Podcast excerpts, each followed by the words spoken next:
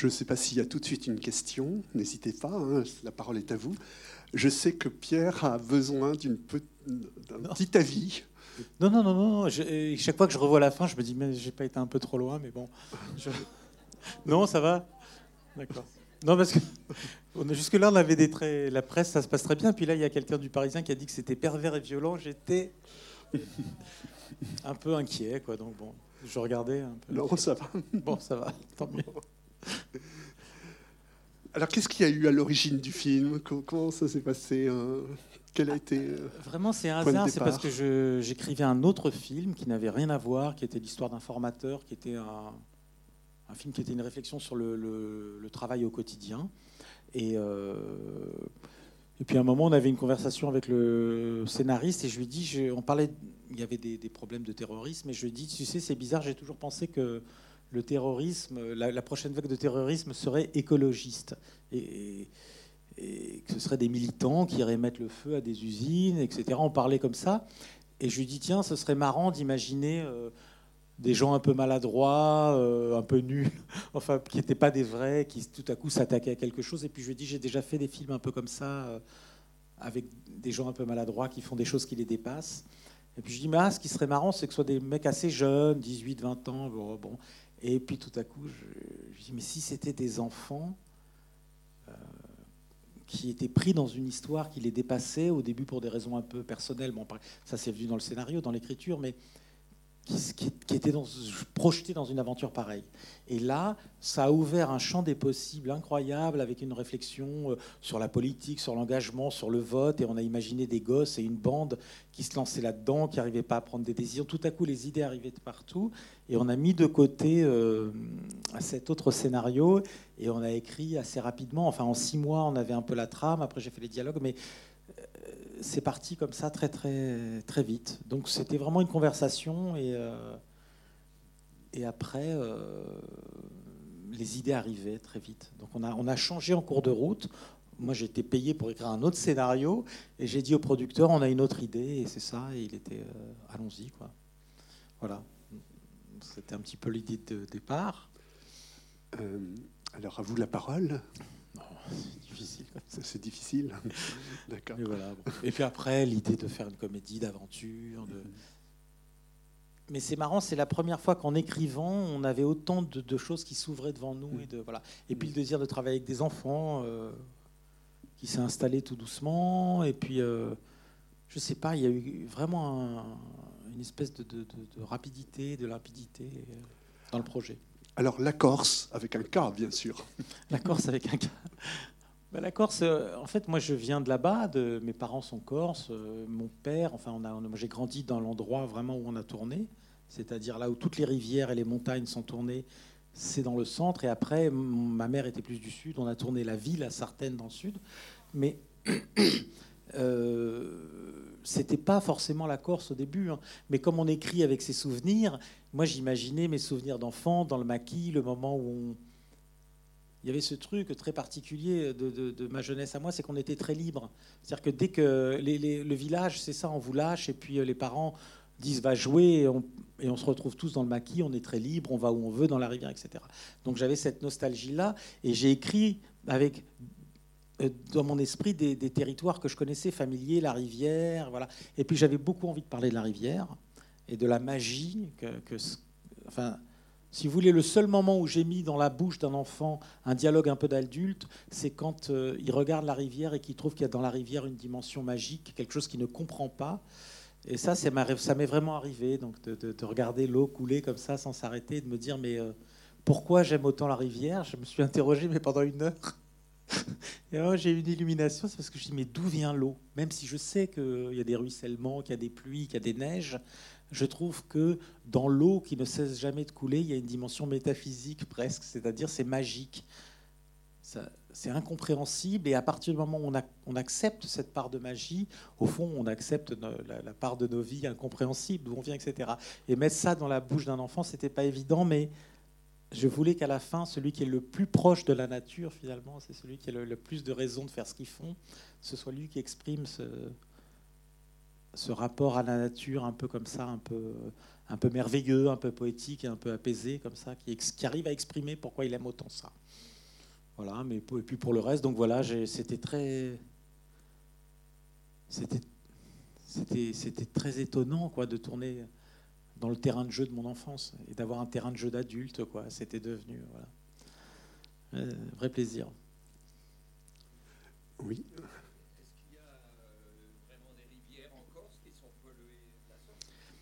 Euh,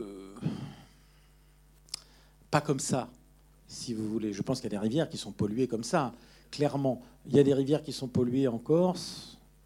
Euh, je sais que euh, elles ont même. il y a des endroits où c'est plus. Pourtant, c'est il n'y a pas si longtemps, quoi. Il y a une trentaine d'années. Elles étaient poissonneuses, elles étaient limpides, etc. Et on sent bien que c'est pas tout à fait pareil, mais non, c'est plutôt préservé. Euh, je me rends compte que par exemple, vous voyez la rivière où il le jette dans l'eau, je me disais quand même, elle est très très propre et ça se voit, c'est magnifique. C'est une rivière d'une propreté incroyable, elle est tout près d'une grande ville, mais euh, vous savez, quand il y a beaucoup de végétaux, que ça tombe, ça filtre l'eau, c'est très beau. Non, non, il a pas, euh, on n'a pas ce problème-là. Il y, a plein d'autres endroits. Maintenant, il y a des endroits où ça commence à tourner très mal, vers le sud. Il y a même, vous savez, il y a cette idée d'essayer de il y a des gens qui pensent qu'on peut donner aux rivières une dimension presque morale et faire des procès euh, si on. Voilà, enfin, il y a tout un mouvement comme ça qui s'inscrit. Ça commence. Je vous dis ça maintenant. Je sais que j'ai été contacté par des gens un peu après où qui, qui m'expliquaient qu'il y avait des vrais problèmes à certains endroits. Oui, oui. De toute façon, c'est de moins en moins préservé. Enfin, c'est difficile. Mais c'était pas l'objet de départ dans le film. Au départ, c'est pas un récit comme je vous le disais tout à l'heure, édifiant sur l'écologie. C'était vraiment l'idée d'enfants qui vont être au départ sensibilisés par le groupe et par le fait d'être ensemble avant finalement de, se trouver une cause. Mais au départ, ils y vont tous pour des raisons un petit peu personnelles. On va le découvrir après. Voilà, ils sont rattrapés par cette idée-là et cette cause-là.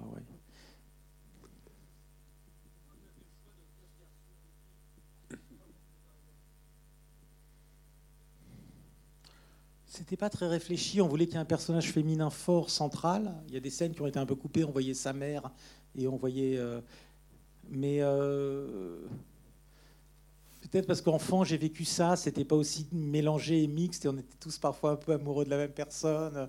Mais euh, je sais pas. Ça. Vous savez, c'est très difficile. Hein, J'avais envie d'un personnage féminin fort et central et puis de garçons autour. Et puis il se trouve que quand le film se tourne, il prend le pouvoir et le rôle de, euh, de Kat, euh, il, s'est un petit peu étiolé comme ça, même si elle reste pour moi centrale. Euh, mais je ne sais pas, c'est un peu instinctif. Et, en fait, si vous voulez, à un moment, on s'est dit, OK, on raconte l'histoire d'une petite bande, mais comment elle va se construire, cette bande? Est-ce qu'on la donne comme déjà existante, ce que je trouvais moins intéressante, ou est-ce qu'on va montrer aux spectateurs, et ils vont partager avec, avec moi et avec le film, la naissance du truc. Donc on s'est dit comment est-ce qu'un groupe peut se former aussi vite? Et on a eu l'idée, j'ai revu, j'avais revu à ce moment-là un film qui s'appelle Stand By Me, qui est un film de 96, je crois, de Rob Reiner, qui est l'histoire d'enfants qui vont chercher un corps dans une forêt. Ils apprennent qu'il y a un mort dans une forêt et ils décident d'aller le chercher. C'est un très beau film. c'est le, réalisateur de Quand Harry rencontre Sally, des Hommes d'honneur, de, plein de films formidables.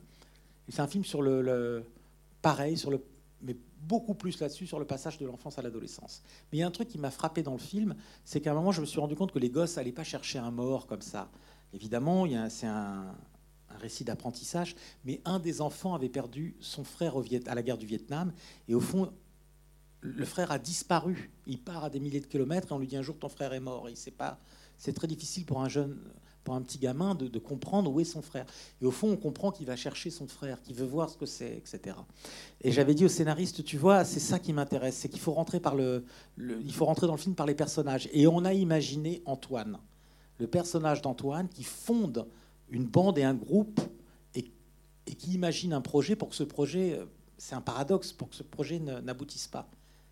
J'ai dit ce qui m'intéresse, c'est qu'un gosse dise ok, on va faire quelque chose, mais son rêve secret, c'est que cette chose ne fonctionne pas, c'est que ça s'effondre, ça s'écroule, qu'ils échouent. Imaginez un projet pour qu'il échoue. Quand on a eu l'idée de ce personnage-là qui veut faire quelque chose pour que ça marche pas, pour pouvoir retrouver son père, on s'est dit au fond, ça va être intéressant comme ça. Si on entre par les personnages, que chacun a un désir secret, un projet secret, la gamine, venger sa mère, euh, Samy, c'est parce qu'il est amoureux, euh, Fouad, c'est par fidélité. chacun, mais après, ils vont être rattrapés par une idée plus large, plus belle, qui est celle du collectif, de l'engagement du collectif, du militantisme. Et puis après, faire une petite fable autour de ça, comment on apprend à voter, à décider. Mais si vous voulez, j'ai pas pensé tout de suite parité, de garçons, de filles. L'idée qu'on avait, c'était de se dire, il faut qu'il soit quatre, et qu'à un moment, ça marche plus. Euh, il faut faire entrer un cinquième pour voter. Voilà, ça allait plus loin. Il y avait plein de disputes. Il y a beaucoup de scènes qui ont été coupées. Le film était long. Ils arrivaient à rien. Il y avait une scène où pendant qu'ils descendaient la rivière, ils s'engueulaient encore sur le nom du groupe, etc. Bon, ben voilà. Après, un film dicte sa loi. Mais euh, je crois que j'ai toujours bien aimé ça, les films avec une figure féminine centrale. Il y avait un film qui s'appelait Georgia aussi quand j'étais jeune, que j'aimais beaucoup, qui se passait dans les années 60, un film d'Arthur Penn avec trois garçons amoureux d'une fille. Enfin, j'ai toujours bien aimé ça, comme ça. Et j'ai souvent eu dans mes films des, personnages féminins. Euh, principaux forts. Euh, c'est revenu assez souvent. Voilà, et puis là, après, le groupe a pris le, dessus. Mais au départ, c'était, elle était beaucoup plus centrale, Kat. Euh, Vous trouvez qu'elle est trop, que le rôle est trop.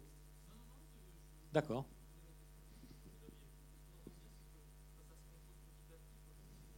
Ah oui, oui, oui. C'est c'est passionnant. Il faudrait faire un reportage un jour très long sur l'écriture d'un film. Comme au fond, on part d'une idée et puis finalement on arrive, mais euh, là. Alors que l'idée, elle était là. Euh, le récit prend le pouvoir. Certains personnages s'imposent, d'autres moins.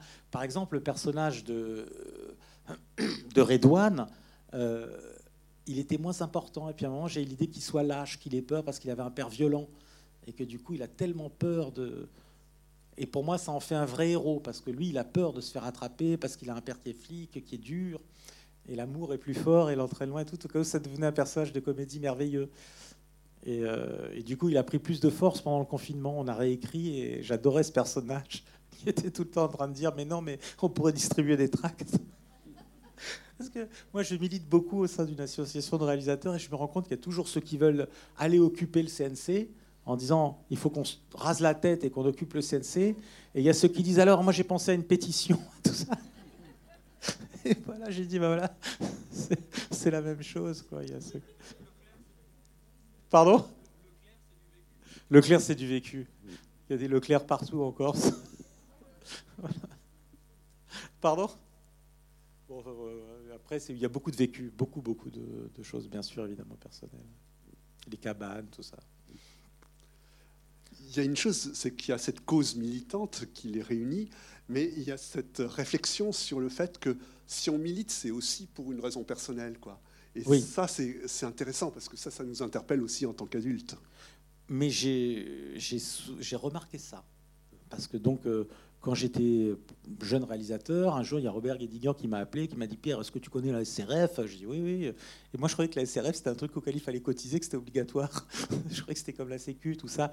Et j'ai compris qu'en fait, je cotisais un truc qui s'appelait la Société des réalisateurs de films, mais que c'était un, groupe euh, qui militait pour l'indépendance, le cinéma, la, diversité, etc. Et donc, je les ai rejoints. Et, euh, là, j'ai vraiment découvert. Euh, ça, le militantisme euh, et, les, raisons qui amenaient les gens à ça parfois. Euh, parfois la solitude, parfois l'indignation permanente, parfois des gens très fébriles, que tout choquait, etc. Et puis on construit un groupe et j'adorais ça. Ça m'a, ça a eu une grosse influence sur mon travail de cinéaste, de, militer à cet endroit-là et d'y rester aussi longtemps, et j'y suis encore. Et, euh, et, je me rendais compte que souvent c'était, c'était motivé par des choses très intimes, oui. Et l'envie d'être en groupe, et c'est exactement ce que je raconte euh, dans ce film. Hein. Il y a ce petit qui dit euh, qu'il s'en fout de la rivière et qu'il est venu parce qu'il était seul. Et il dit, peut-être c'est un des plus beaux dialogues que j'ai jamais écrit, c'est quand il dit juste euh, J'en peux plus d'être seul parce que c'est très fatigant, c'est hyper fatigant. Et je crois que c'est la vérité, la solitude, c'est quelque chose qui vous oblige tout le temps à vous mettre en scène, à faire semblant d'aller bien, à faire semblant de sourire, à faire semblant de... Et plus on est seul, plus on fait peur, et plus les gens s'éloignent, etc. Donc ça, ça m'intéressait beaucoup de décrire un, solitaire. Le, drame de la solitude quand on est jeune, et même plus tard. Hein. Mais à quel point c'est épuisant de donner le change tout le temps pour... Euh, faire semblant, quoi. Voilà, ça, ça m'intéressait. Et donc c'est un militant, lui. Il est parfait pour y aller. Je viens, je viens, bien sûr. Vous êtes quoi? Fasciste? Ouais, super.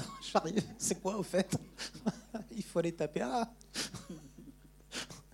Bon, bref. Alors, il y a des questions? Oui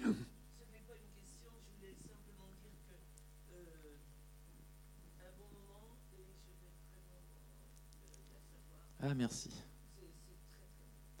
Ah ça fait plaisir parce que c'est un film qui me fait peur, donc je suis très content d'entendre ça parce que c'est toujours un pari. On ne sait pas si les gens vont rire, si les gens. Et celui-là, particulièrement avec des enfants qui font des fois des choses un peu dures. Et donc ça me rassure beaucoup, ça me fait très plaisir. On ne sait jamais, vous savez, la comédie, c'est un pari. Hein. Quand on tournait, je me rappelle, à un moment, on tournait la scène qui, quand on avait, écrit cette scène, on riait avec le scénariste. Parce que le gamin, il dit Je sais comment on soigne les blessures, il faut pisser sur les blessures et tout. Et donc on riait, on imaginait le mec se riait, mais qu'est-ce qui se passe? Où est-ce que je suis chez des... Et puis le jour du tournage, j'ai des cousins qui sont venus sur le plateau. Et un plateau, c'est très intime. Et tout à coup, j'étais en train de tourner cette scène, et puis je voyais mes cousins qui disaient Mais qu'est-ce qu'il fait J'ai commencé à avoir honte. Je me suis dit Ils vont croire que je fais un film de malade mental. Quoi et il le tape et oh merde et je savais pas et cette scène ne marchait pas la scène ne marchait pas j'avais fait un axe avec un travelling arrière. C'était pas drôle je me disais mais qu'est-ce qui se passe? J'étais prêt à abandonner la scène c'était effroyable. Et c'est très intéressant parce que tout est question de point de vue. Et je me disais mais c'est pas l'axe de caméra qu'est-ce qui va? Est-ce que c'est la contre-plongée? Pourquoi c'est pas drôle? Parce qu'on voit bien. Et à un moment j'ai compris c'est qu'il fallait tout simplement la jouer comme une comédie. Souvent je demande euh, de jouer avec beaucoup de vérité des scènes improbables. Et là, j'ai demandé tout à coup au comédien, je dis mais non, mais ce qui va pas, c'est qu'il souffre trop. Et je lui dis mais joue comme Louis de Funès. Il m'a dit quoi? Et je dis oui, réveille-toi. Tu fais mais qu'est-ce que c'est tout ça? Et ça a libéré complètement la scène. D'ailleurs, j'ai vu les gens commencer à rire sur le plateau et j'ai respiré. Donc voilà. La scène était on a, on a toujours un peu peur. Pardon. Il y a une question au fond.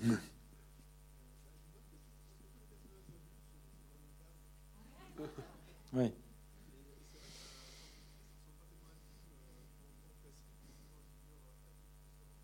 Hmm.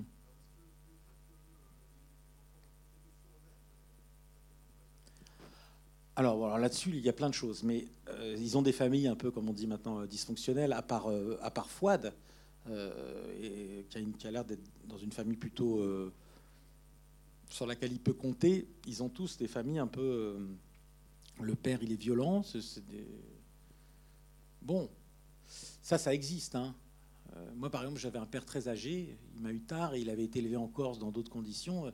Pour lui, vous foutre une tarte, c'était pas du tout méchant. Et pourtant, euh, voyez, donc j'ai vraiment grandi là-dedans et, avec quelqu'un que j'aimais beaucoup, mais qui était violent. Donc au fond, euh, ça existe beaucoup, parfois pour des malentendus, des gens très doux, très gentils, mais leur seule façon de s'exprimer ou d'exprimer une autorité, elle est aussi pathétique que ça.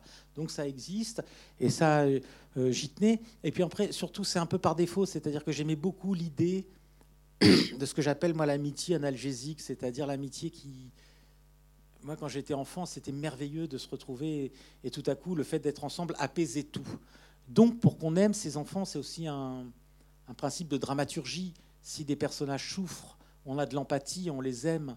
Donc il ne faut pas être systématique, mais chacun de ces enfants euh, a quand même un problème, parce que si on montre des gens pour qui tout va bien, etc., il y a plus, de difficultés à, créer quelque chose.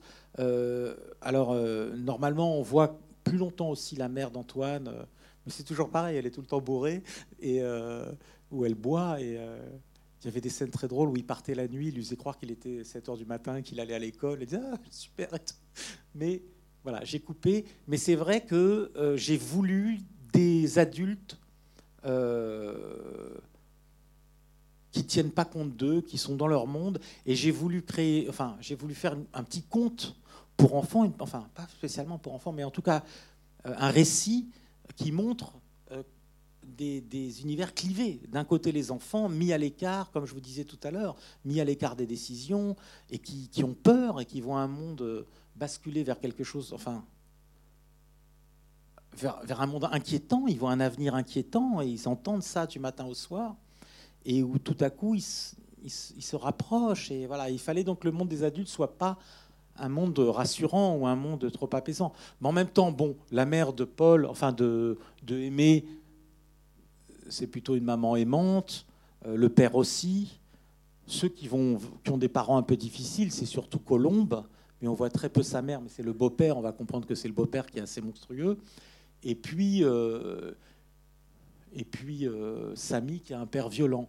Mais j'ai l'impression que dans les proportions, on est un tout petit peu plus que dans le réel, mais je, pense qu'à peu près ici, 20%. Euh, je rigole. mais je pense que chaque enfant a des, a des difficultés. On pousse un tout petit peu le bouchon parce qu'il faut faire un, film et qu'il faut que ce soit tendu et inquiétant. Mais, euh, moi, ce qui m'intéressait surtout, c'était de cliver et, que jusqu'au bout, euh, il y a un combat et que ces enfants, à la fin, aillent au bout de ça, que si on prend un tout petit peu, s'il y a un peu de surplomb sur le récit, une petite métaphore comme ça, sans utiliser de grands mots, mais si on monte un petit peu au-dessus du récit et qu'on regarde, on voit des enfants qui se réunissent et qui essayent de se battre euh, contre quelque chose qui leur fait du mal. Il y a un livre qui a beaucoup inspiré ça, qui s'appelle La violence, oui ou non, qui a un, sociologue qui s'appelle Gunther Anders, qui a écrit ce livre après... Euh, euh, en Russie, merde, après l'usine qui a pété à, à Tchernobyl. Et euh, il a théorisé l'idée que si du tort nous est fait à ce point-là, on peut, il est légitime, enfin en tout cas il se pose ces questions-là de, de répondre par la violence. Et c'est ce avait, c'est en parlant de ce livre avec le scénariste qu'on est parti là-dessus, que je lui ai dit, tu sais, j'ai toujours pensé que, est-ce que tu as lu ce bouquin, etc.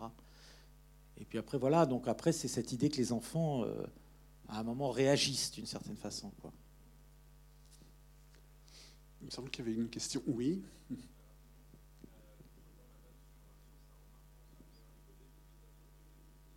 Ah, super. Merci.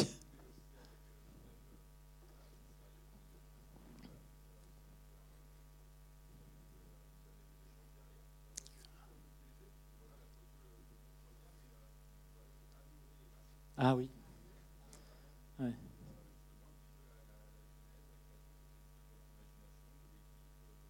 Alors, quand j'écrivais, je décrivais des masques, un petit peu des trucs un peu animistes, enfin des, des feuilles. Euh, je voulais qu'ils aient des masques d'animaux. Et puis après, euh, puis j'avais imaginé ce délire quand le mec a de la fièvre et qu'il voit des animaux qui lui parlent et tout. Mais après, avec, il y a une, une, costumière, une chef costumière, mais qui est vraiment une directrice artistique, avec qui je fais quasiment tous mes films depuis, depuis les années 2000. Et on a commencé beaucoup à travailler tous les deux. Et on a cherché partout. On a trouvé une, femme qui faisait des masques comme ça en Argentine. Euh, elle était espagnole, elle vivait là-bas, donc euh, elle nous a fait des masques, ça marchait plus ou moins bien. Après, on les a retravaillés. Et puis aussi, on s'était inspiré aussi des, mouvements zadistes, euh, qui, quand il, y avait des, événements un peu forts comme ça, le masque devenait un peu ornement. Et où il y avait, on s'est beaucoup inspiré de, photos comme ça, de, oui, enfin, de, mouvements de contestation, des endroits où ils se retrouvaient et où il y avait des choses très très belles. Voilà, et après, il fallait que ça tienne, que les enfants puissent les porter, que ce soit végétal, il fallait qu'on les voit les construire, tout ça. Donc on a. Après, c'est toujours c'est la même chose, hein, c'est du travail, mais on a passé beaucoup de temps là-dessus. Puis moi, les masques, c'est un truc qui revient dans beaucoup de mes films. Euh, j'ai toujours adoré ça parce que je trouve que ça ramène le jeu à quelque chose de très corporel. D'un coup, on efface tout ce qui est psychologique, machin, et je fais travailler euh, les enfants vraiment sur les corps ou les adultes, parce que j'avais fait un film qui s'appelle En Liberté où à la fin ils finissent avec des masques euh, pas possible, ils braquent une banque avec des, masques, avec des cornes et tout ça. Et c'est passionnant parce que tout à coup, on revient au théâtre, à la comédia dell'arte, au jeu. Les acteurs, on les dirige plus du tout pareil. On leur demande d'accentuer les trucs, de, de, faire de l'étonnement différent. Et donc c'est toujours un truc qui rappelle dans le film l'origine du cinéma, qui est pour moi est le, théâtre et, la pantomime et tout ça. Et on revient. C'est comme les ombres chinoises, euh, c'est un truc que j'aime beaucoup aussi, euh, qui revient dans mes films. Et là, on les voit euh, à l'usine. J'avais juste écrit, moi, que l'éclairage dessinait des ombres très grandes et qu'on voyait qu'ils étaient dépassés par ce qu'ils venaient de faire, etc. Et après, on joue avec ça et, on commence à fabriquer des images et des plans. Et ça me passionne beaucoup d'essayer de, ramener tout le temps le spectateur à l'idée qu'on est dans le jeu, dans la fiction, dans la pantomime. Tout le temps essayer de faire un petit truc qui fait que, que le film ne se prend pas au sérieux, ou en tout cas qui ramène constamment cette idée de la fiction, du jeu. De... Voilà, j'adore ça. Quand je, peux, j'adore ça, de essayer de trouver des choses comme ça. Puis le thème de la double vie, quoi. De, oui, oui, après du héros Voilà. Mais dès qu'il y a les masques, c'est marrant. quoi. L'autre avec son masque d'âne, qui voit un âne en face, euh, ou quand il met sa main sur comme si, mon Dieu, pourquoi on a fait ça? Je trouve ça tout à coup très drôle. Quoi. Très, euh, voilà, ça me, ça me plaît beaucoup. C'était compliqué, il fallait les trimballer dans des trucs parce qu'ils étaient aussi assez fragiles, hein, le masque tout en écorce du petit. Euh. Ça, c'était passionnant à faire.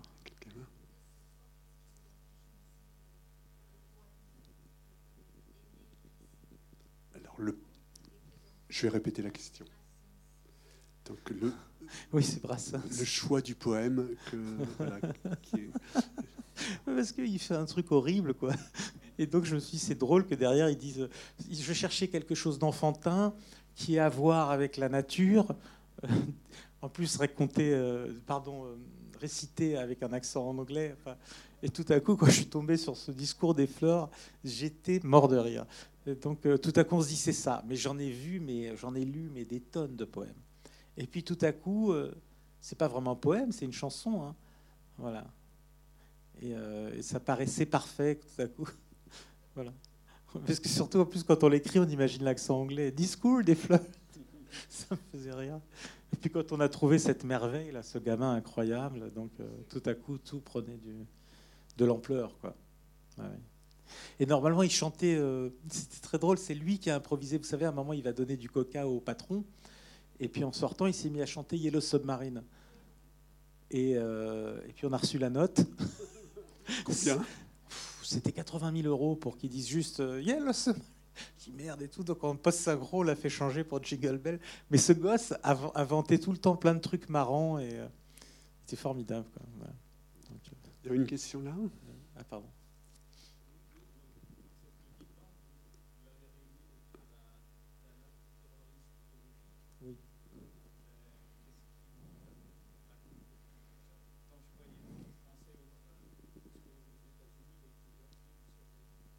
Oui, il y a un film qui s'appelle Night Moves. Alors, oui, ça les perd d'ailleurs, hein, puisqu'il la tue et tout. Oui. Je vais vous dire après. Oui.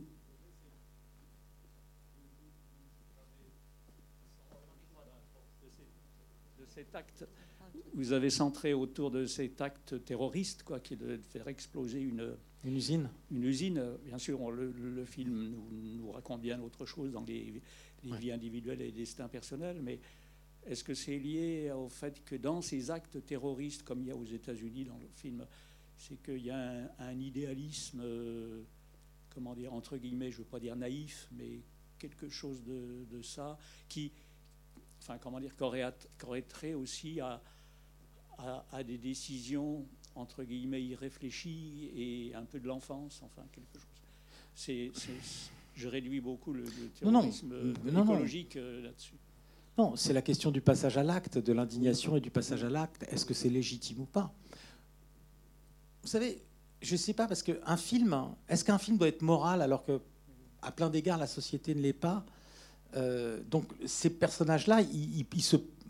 Alors, dans Night Moves, il décide de faire sauter, donc dans ce film dont vous parliez, un barrage, et puis quelqu'un qui est euh, en aval est, emporté et, tué, et commence à, certains le vivent mal, de plus en plus mal, d'autres ont peur que ceux qui le vivent mal les dénoncent, et puis ça tourne mal, et, il tue ce personnage. Donc c'était vraiment pour moi très ambigu comme réflexion.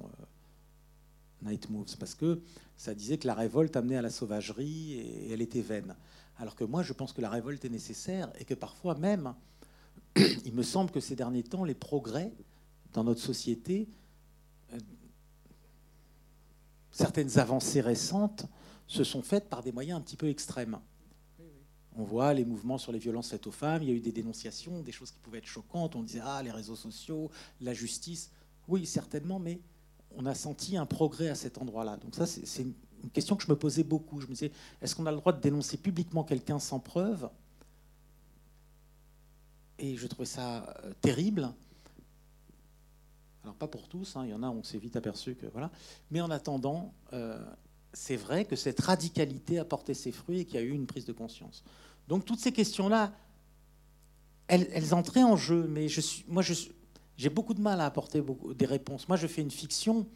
Et je me dis, voilà, il y a des, enfants euh, qui estiment que du mal leur est fait, qui vont trouver une ivresse dans le collectif, qui vont avancer, qui vont faire des choses. Et puis après, on essaie d'être un peu malin, parce qu'il y a des choses que je ne pouvais pas faire. J'avais du mal à les faire allumer l'allumette, et j'ai préféré que ce soit un tout petit peu plus métaphorique, et ce soit ce soleil frappant, cette lunette qui met le feu. C'est pas eux qui tuent le patron, même si le gamin c'est l'histoire d'un enfant qui a trois vœux. Hein. Je voudrais avoir des amis, je voudrais ne plus être frisé et je voudrais avoir des super pouvoirs. Et à la fin, il a des amis, il est chauve, il est plus frisé, en tout cas, il est à moitié frisé et il a des super pouvoirs. Donc c'est une dimension un petit peu ironique et drôle, même s'il y a une morale. On en parlait tout à l'heure. L'ironie est une forme de morale. Mais au fond, on pose des questions, on met, on met en scène des enfants et puis je me débrouille pour que ce soit pas. Il le tue pas mais quand même, ils font des choses assez dingues. Mais même quand ils le kidnappent, il faut pas exprès. Il a vu son visage, qu'est-ce qu'on fait? On va réfléchir. Ils sont dépassés. Mais a posteriori, je me dis qu'il y a du sens, des interrogations, des conflits qui apparaissent. Voilà, des enfants. Ce que je disais vraiment tout à l'heure et qui est pour moi très important, tout le temps mis à l'écart des décisions. Les enfants ne peuvent pas prendre des décisions et subissent le poids de ces décisions les enfants sont tenus à l'écart, la, loi ne tient pas compte d'eux. Donc euh, on a eu cette phrase vraiment j'ai dit au scénariste, si la loi ne tient pas compte d'eux, ils ne tiendront pas compte de la loi. Mais après c'est de l'inconscience, on se débrouille pour euh, que tout ça devienne comme un conte. Voilà, et ils sont pas sadiques, mais ils sont inconscients. Euh, mais cette inconscience, c'est ce qui leur donne ce courage incroyable. Alors, il y a aussi ça. Je voulais parler des enfants et de la façon dont les enfants ont une très haute idée de la morale et de la justice. Ils sont tout le temps en train de dire c'est pas juste les enfants. Ils ont raison. C'est pas juste ceci, c'est pas juste cela. Il a eu plus de, pommes boules dans, dans son assiette. Moi j'en ai 12. Les enfants comptent les pommes dans les assiettes euh, quand vous leur sortez des pommes noisettes. Il y a tout le temps ce truc de cette obsession de la justice que je trouve très belle. Euh, voilà, on a eu envie de parler ça, de leur euh, de leur courage physique. Les enfants ont un courage physique incroyable, toutes ces choses-là. Donc on a réuni un peu tout ça. Mais je ne voudrais pas qu'on pense, comme dans Night Moves, que, ce qu'ils ont fait était mortifère ou était voué à l'échec ou était, euh, le fruit d'une réflexion immature, etc. Chez eux, c'est purement instinctif. Mais je pense que les gens qui se posent ces questions-là, à certains endroits, pas tous, euh, je pense que ce sont des questions légitimes. Et vous voyez ce que me disait monsieur, je ne sais pas s'il est encore là, mais qui me disait j'ai deux adolescents et ça va ouvrir des conversations. On ne pouvait pas me dire mieux. Parce que ça, moi j'adore l'idée d'aller avec euh, mon fils voir Night Moves ou bien voir La Petite Bande, j'en sais rien, et se dire tiens, de quoi ça parle C'est ce que j'aime beaucoup dans les films Pixar, c'est qu'il y a des vraies réflexions euh, autour de plein de sujets moraux, qu'est-ce qu'on a le droit de faire, de ne pas faire? Je me suis débrouillé pour que ces enfants ne transgressent pas directement, et tu pas, etc. Mais comment on puisse se poser plein de questions et puis les considérer aussi.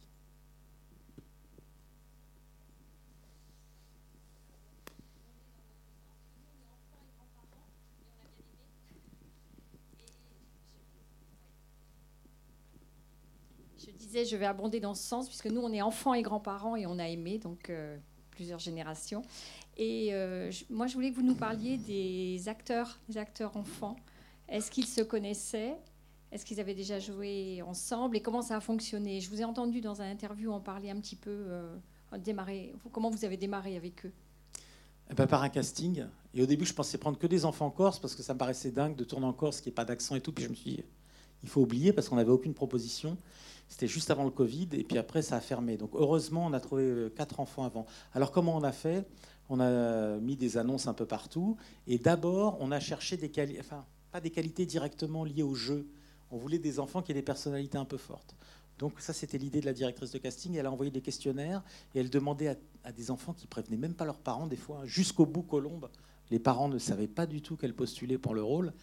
Euh, c'était quels sont tes héros dans la vie, quels sont tes héros dans la fiction, qu'est-ce que tu serais prêt à faire pour, euh, euh, pour une cause, quelle qu'elle soit.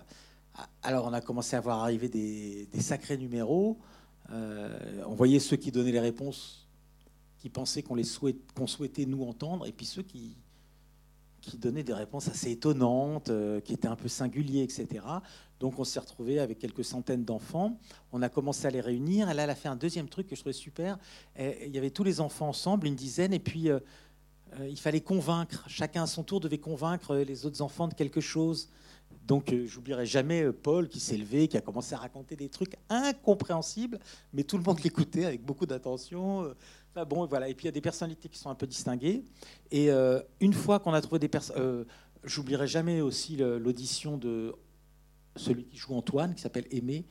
Alors, lui, j'avais l'impression de voir une star américaine. C'est-à-dire que lui, ses parents vivent à la campagne, ils ont un théâtre itinérant, une troupe et tout. Et il était assis à la table de la cuisine, il y avait un chien à côté de lui, puis euh, sa mère lui posait des questions. Alors, c'est qui tes héros? Puis il mangeait comme ça, il donnait à manger au chien. J'avais l'impression de voir Steve McQueen.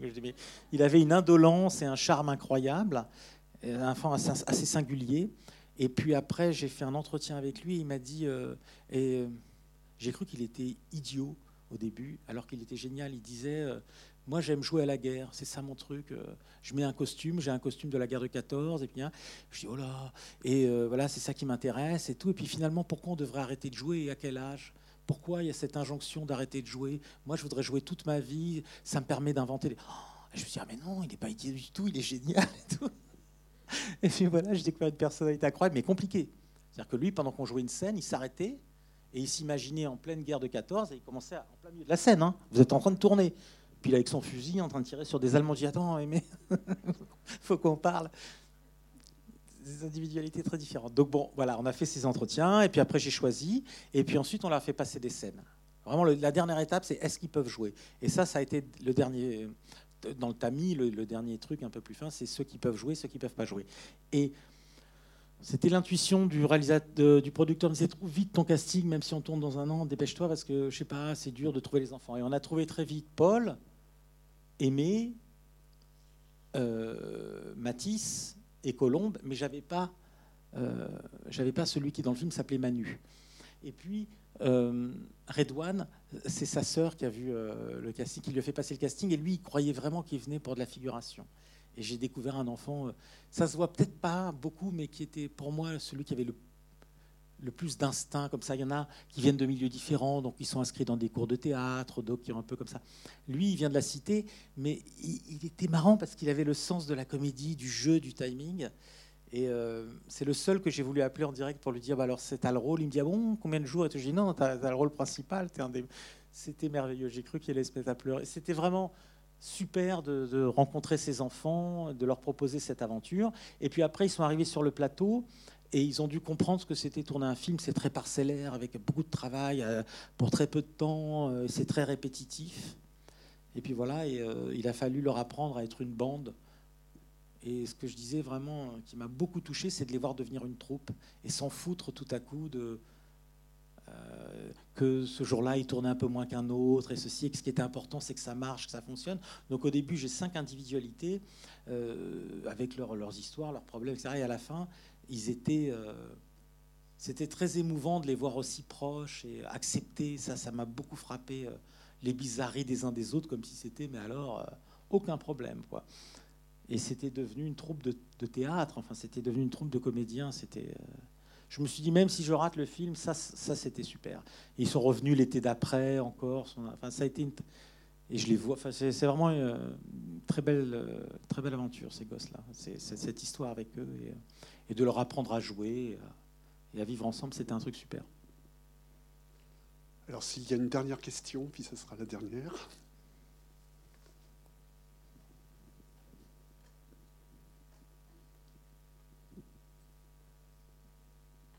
Merci. Allô Oui. Allô euh, Allô euh, oui, donc oui, les, les, enfants sont vraiment exceptionnels. Et du coup, je me demandais dans quelle mesure vous aviez déjà défini les rôles et ah oui. dans quelle mesure euh, vraiment les, acteurs enfants ont, eu une influence sur les rôles Oui, c'est très intéressant parce que pour finir de répondre, par exemple, Samy, euh, c'était pas un garçon avec des origines. Euh, euh, lui, il vient, son père est gendarme et sa mère est d'origine maghrébine. C'était pas prévu. Mais comme j'ai trouvé ce gosse merveilleux, j'ai réécrit, j'ai créé une mixité comme ça parentale, comme ça existe beaucoup en Corse. Hein. Voilà, donc et puis la personnalité, quand j'ai commencé à parler avec lui et que je voyais qu'il me disait oui, la cité, mais qu'en même temps il était en retrait parce qu'il trouvait que parfois c'était ultra violent, ça m'a donné l'idée que cet enfant soit peut-être un peu plus sensible. Et puis après j'ai dit oh non, sensible, on s'en fout. Ce qui est drôle, c'est qu'il est la trouille. Donc j'ai accentué la violence du père. Euh, aimer, euh, aimer Medville, celui qui joue Antoine, qui, était un fan de l'armée. C'est un enfant très doux, non violent, etc., mais fasciné par l'armée. Et c'est un enfant un peu bizarre, quoi, qui était déscolarisé, avec un humour très décalé. Les autres avaient le regard. Et puis à la fin, il, s'aimait énormément tous, mais c'est un enfant très singulier, euh, très singulier.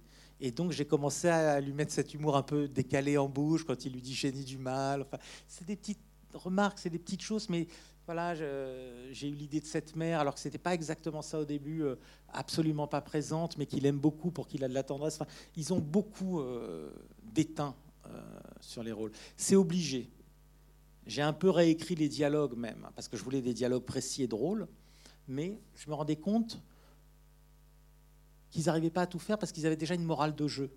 Je ne pouvais pas leur faire faire n'importe quoi. Il y a des trucs, ils étaient prêts à jouer tout, mais il y a des trucs, ils disaient oh non, ça, j'y arriverai pas, c'est pas moi, c'est pas comme ça. Et je trouvais ça formidable. Donc oui, j'ai réécrit un petit peu, j'ai réajusté les dialogues. J'ai vite senti un petit peu, sans les connaître, mais euh, où ils étaient, Colombe, son manque d'assurance incroyable, etc. Et puis euh, voilà, j'ai un peu redistribué le truc et, euh, réécrit un petit peu tout ça, oui. oui. Ils ont imprégné un peu leur, les personnages plus que, d'habitude, où je touche pas un mot, pas une virgule, et, où les acteurs, on va vers le rôle. Mais là, j'ai, fait ça. Et mais j'étais obligé, le petit Paul, j'étais obligé. J'étais obligé. Parce que euh, les enfants, il y a ce truc merveilleux de vérité et tout, mais quand ils sont faux, c'est terrible. Et puis il y a ce truc de concentration. Les enfants, ils peuvent se déconcentrer très vite. Ça, c'était épuisant. Donc, par exemple, ils sont super dans une scène, vous êtes là, vous dites, je suis en train de faire une scène super, et tout. il y a une mouche qui part, il y a une mouche qui passe comme ça, et puis le gosse, il, regarde comme ça, il se dit Mais qu'est-ce que tu fais Qu'est-ce que tu fais Donc il a fallu vraiment travailler beaucoup. Euh, je ne sais pas si je vous ai dit ça au début, mais euh, je me suis mis à jouer les rôles pour leur montrer, pour pas qu'ils aient peur de jouer, pour qu'ils mettent leur fierté de côté, parce qu'au début, ils n'osaient pas. Et ils ont compris qu'un grand acteur, ce que m'avait dit un jour euh, Gérard Depardieu, il m'avait dit pour bien jouer la comédie, il faut mettre sa fierté de côté. J'ai jamais oublié ça. Et, et j'ai dit ça aux enfants. J'ai dit ne cherchez pas à garder une idée comme ça de la dignité ou de la tenue. Quand vous jouez, vous devez y aller et pas avoir peur d'être ridicule. Surtout dans la comédie, il faut être ridicule avec beaucoup de sincérité. Jouer le fait qu'on ne comprend pas, qu'on est dépassé, mais il faut le faire avec beaucoup de vérité. Et euh, je me suis dit, si je joue pas, donc j'ai passé trois mois à faire tous les rôles, à me traîner par terre, à pleurer. ils me regardaient, ils étaient morts de rire, mais du coup, ils avaient moins peur d'y aller après. Quoi. Ça, c'est super aussi, c'était marrant. Je suis redevenu acteur, quoi, pour Alors, voilà. Désolé, mais. Euh, ah. Alors, dernière question. Je donne le micro parce qu'on n'entend pas. Vous avez décidé que le patron mourrait. Alors, moi, ça ne me dérange pas, mais euh, est-ce que c'était une évidence ou pas? Non, non, non, c'était compliqué, c'était très compliqué. Et il fallait que le patron mourrait. Il y a deux choses, si vous voulez. C'est à un moment, on s'est dit pourquoi ils le kidnappent Pourquoi ils vont kidnapper le patron quoi? Comment ça peut aller un peu plus loin? Et à un moment, j'ai dit, ben, il voit un des visages, il le connaît. Et quand on a eu cette idée qu'il connaissait un des gosses, parce que en province, enfin, vous connaissez ça, au village, il voit le fils, il dit merde, mais. Euh, et là, ils sont coincés. Donc, ça, ça a été le déclenchement pour le kidnapping. On a avancé dans l'histoire. Je dis, mais qu'est-ce qu'on fait maintenant? Alors, je vais vous dire un secret. il y a des pays où ils n'achètent pas le film à cause de ça. Et c'est un gros problème. Et donc, euh, je me suis dit, mais qu'est-ce que je pourrais faire et tout Et puis, à un moment, j'ai trouvé une autre fin. Et je me demande si elle n'est pas presque plus belle. Alors, je ne sais pas ce que je vais faire. Et où le film finit, où les gosses se prennent la main, le patron, il lui donne là, il jette la bouteille d'eau dans la bagnole, il le laisse, ils partent. Et ils disent, euh, vous n'avez pas peur d'aller en prison? Non, c'était super, on sera tous ensemble. Et ils se prennent la main, et ça finissait par les gosses. Ça a existé, ça, vraiment ça finissait par les gosses qui finissaient main dans la main, euh, et avec cette idée qu'ils étaient plus dignes que les adultes, c'est-à-dire qu'ils assumaient jusqu'au bout leurs gestes. Alors ça fait une fin un peu mélancolique, hein, très émouvante, et on a ces enfants qui se tiennent par la main et qui avancent et qui assument ce qu'ils ont fait. Voilà. Et après, comme je vous disais tout à l'heure, il y a une morale dans l'ironie, et j'adore cette idée. Euh, et j'étais jusqu'au bout, j'ai dit je lâcherai pas. voilà, hein. Vous savez que la Gaumont, ils ont pris le film. Gaumont est là, je leur, je leur rends hommage, mais euh, je me rappelle d'un rendez-vous chez UGC, ils ont dit Mais il meurt pas le patron à la fin J'ai dit Mais merde, le mec il tombe dans un ravin de 40 mètres. Et je dis Bah. C'était drôle. Ils étaient deux, ils disaient Mais non, il meurt pas et tout. Je dis, Moi j'étais là paniqué, il y avait le producteur, on se regardait. Mais et puis j'ai décidé de garder jusqu'au bout cette fin, quoi, avec cette ironie, cet enfant qui, qui pense qu'il est devenu un héros, et puis ce patron qui va à sa propre perte, hein, il boit l'eau qu'il a polluée. Et encore une fois, c'est une petite métaphore. Quoi. C'est vrai que quand on a trouvé la fin, j'étais rudement content, mais après j'ai dit au, au producteur, tu verras que ça passera pas forcément. Euh. C'est pour ça, tous les gens qui sortaient, je leur demandais, est-ce que ça va C'est pas trop. Euh. Voilà, mais bon. Voilà. Peut-être il, va, il va sortir de la rivière, il se rappellera plus de rien. Merci, merci.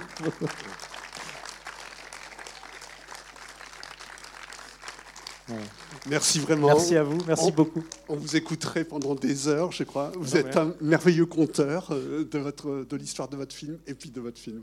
Merci, beaucoup. Merci. merci vraiment. Merci.